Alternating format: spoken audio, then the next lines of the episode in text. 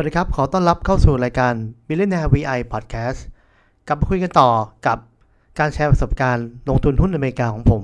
ก่อนหน้านี้ใน 5 ข้อแรกผมได้แชร์วิธีการเลือกหุ้นว่าจะต้องมีการเลือกหุ้นที่มีความแข็งแกร่ง และลงทุนในตอนช่วงที่หุ้นตัวนั้นๆ เกิดวิกฤต เราจะสามารถที่จะสร้างผลตอบแทนที่เปลี่ยนชีวิตได้ ทีนี้เรามาฟังอีก 5 ข้อที่เหลือกันนะครับ โดยข้อที่ 6 ผมจะไปแชร์สิ่งที่ผมลงทุนแล้วผิดพลาด นะครับตั้งแต่ปี 2015 ตอนนั้นผมเลือกลงทุนระหว่างหุ้น Google กับหุ้น Amazon โดยหุ้น Google ผมได้ทำการวิเคราะห์ธุรกิจ ก็มีความแข็งแกร่งดีนะครับ ทุกอย่างดีหมด ในแง่ของงบการเงินกำไรมีการเติบโตอย่างต่อเนื่องปีละ 15-20%มีหนี้สินน้อยกำไรสุทธิ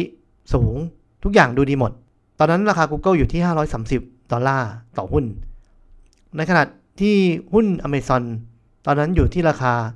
300 กว่าดอลลาร์ แต่ค่า PE อยู่ที่ประมาณผมจำได้เกือบ 300 เท่า ซึ่งก็ทำให้ผมคิดหนักมากที่จะลงทุนในหุ้นตัวนี้แถมตอนนั้นไปดูงบการเงินก็พบว่าหุ้นตัวนี้บางบางปีก็กำไร บางทีก็ขาดทุน ปีที่กำไรก็มีกำไรค่อนข้างน้อยเมื่อเทียบกับยอดขาย อัตรากำไรสุทธิผมจำได้อยู่ที่ประมาณ 2-3%เท่านั้น ดูยังไงก็สู้ Google ไม่ได้นะครับ ในแง่ของงบการเงิน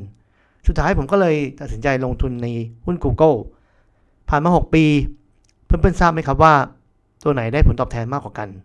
หลายคนคงเดาถูกว่าหุ้น Amazon ขึ้นมา 10 เท่า ในขณะที่หุ้น Google ที่ผมลงทุนขึ้นมาแค่ 3 เท่าเท่านั้น บทเรียนนี้ที่อยากจะแชร์ให้ทุกท่านฟังก็คือว่าถ้าเราสนใจในธุรกิจตัวไหน แต่เรายังไม่เข้าใจในธุรกิจตัวนั้นจริง ๆ อย่างตัวอย่างนี้ ผมไม่เข้าใจว่า Amazon เจฟเบซอสเขาคิดว่า บริษัทเขาต้องมีการลงทุนในระยะสั้น เพื่อสร้างธุรกิจในระยะยาว เพราะฉะนั้นในระยะสั้น งบการเงินเขาจะไม่ดี เพราะมีงบลงทุนค่อนข้างเยอะ แต่ในระยะยาวถ้าเมื่อเขาชนะแล้วในตลาดรีเทลในตลาดอีคอมเมิร์ซหรือในตลาดคาว ก็จะทำให้เขาสามารถที่จะสร้างผลตอบแทนให้ผู้ถือหุ้นค่อนข้างเยอะ อีกตัวหนึ่งที่ผมมองพลาดไปก็คือตัวที่เป็นหุ้น Apple ตอนนั้นผมจำได้ว่าหุ้น Apple วิ่งอยู่ PE 15 เท่านะครับไม่ได้มากกว่านี้ ราคาก็อยู่ที่ 80-90 เหรียญนะครับช่วงปี 2015-2016 ช่วงนั้นก็ดูว่า product ของ Apple ก็จะมี iPhone รุ่นใหม่ๆ ออกมา แต่ก็จะคล้ายๆกันนะครับ มีการปรับ feature บ้างนิดหน่อยไม่ได้มีอะไรเยอะ ง่ายๆคือภาพที่ผมมองในอนาคตไม่ได้มีอะไรที่จะเติบโตเยอะ เทียบเท่ากับอีกตัวหนึ่งก็คือ Facebook ที่ผมเลือกลงทุน ปรากฏว่า หุ้น Apple นะครับ จากปี 2018 ที่ผมเลือกลงทุน Facebook ไป หุ้น Apple สามารถสร้างผลตอบแทนได้ 3 เท่า ในขณะที่หุ้น Facebook สร้างผลตอบแทนได้แค่เพียง 1 เท่า เพราะฉะนั้นบทเรียนนี้ก็อยากให้ทุกท่านศึกษาธุรกิจในหลาย ๆ มุมนะครับ ดูว่าธุรกิจเขาว่าไม่ดีแล้ว ลองตั้งคำถามดูว่า มันไม่ดีเพราะอะไร อย่ารีบด่วนตัดสินใจ ถ้าคุณรีบตัดสินใจแล้ว คุณอาจจะพลาดเหมือนผมก็ได้ ข้อที่ 7 บริษัทเฟดสอนให้เรารู้ว่าการลงทุนเราต้องอย่าขาดทุน อันนี้ผมยึดเป็นหลักสำคัญเลยในการลงทุนที่อเมริกา เพราะว่าถ้าคุณขาดทุนในปีนี้ 50%ปีหน้าคุณต้องใช้ความพยายามถึง 100%ถึงจะกลับมาเท่าที่เดิมได้ เพราะฉะนั้นการที่คุณจะอยู่ในตลาดหุ้นได้นานๆ คุณต้องอย่าขาดทุนนะครับ เหมือนอย่างที่นักลงทุน VI ชื่อดังอย่าง Howard Marks บอกไว้ว่า การบริหารจัดการ portfolio ของกองทุนโอ๊กที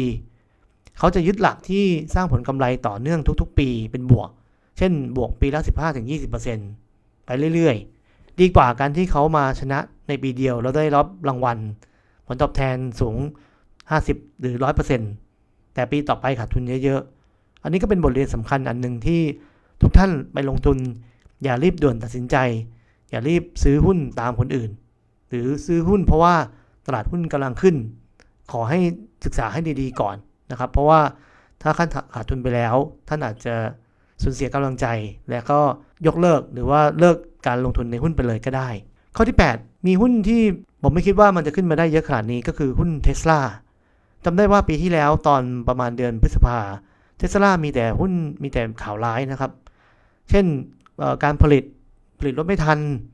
ในแง่ของสภาพคล่องนะครับ บริษัทขาดเงินสดจนอีลมาร์กต้องส่งเมลให้พนักงงานทุกคน ช่วยกันควบคุมค่าใช้จ่าย ถ้าใครอยากจะเบิกค่าใช้จ่ายจำนวนเยอะๆ ต้องขอให้พูบจาก CFO เลย ตอนนั้นก็เลยมองภาพว่าหุ้นเทสลาแม้ว่าจะลงมาจาก 500 เหรียญลงมาถึง 200 เหรียญนะครับ ก็ไม่กล้าเข้าไปซื้อ แต่เชื่อหรือไม่ครับว่าเพียงแค่ปีกว่าๆนะครับสตอรี่ของเขาก็ดีทั้งการผลิตรถได้มากขึ้น การขายดี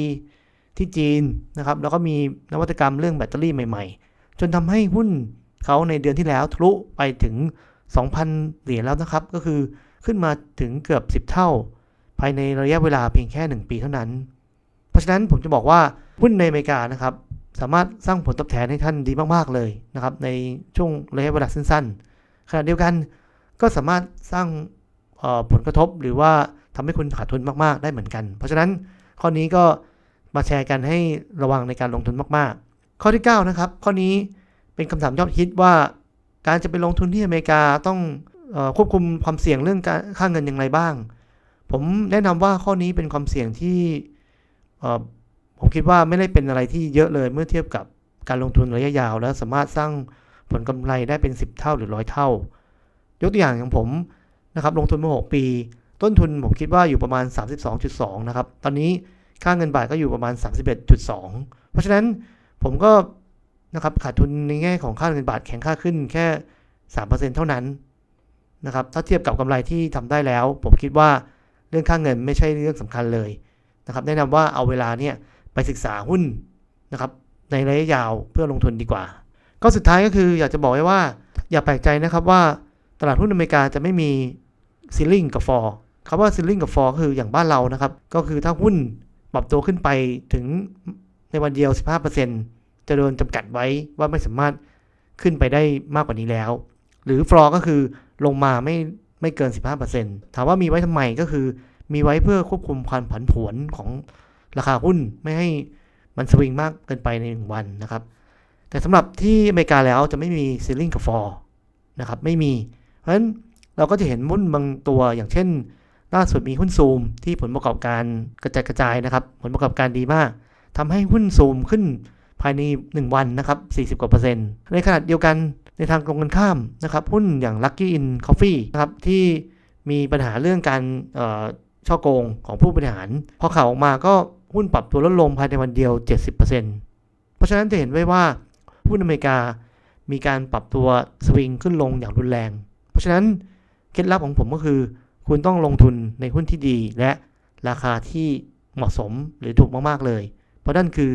ส่วนเผื่อความปลอดภัยที่จะทำให้คุณนอนหลับฝันดี และถือหุ้นได้ในระยะยาว สุดท้ายนี้ผมหวังว่า episode นี้จะให้ข้อคิดแนวคิดการลงทุน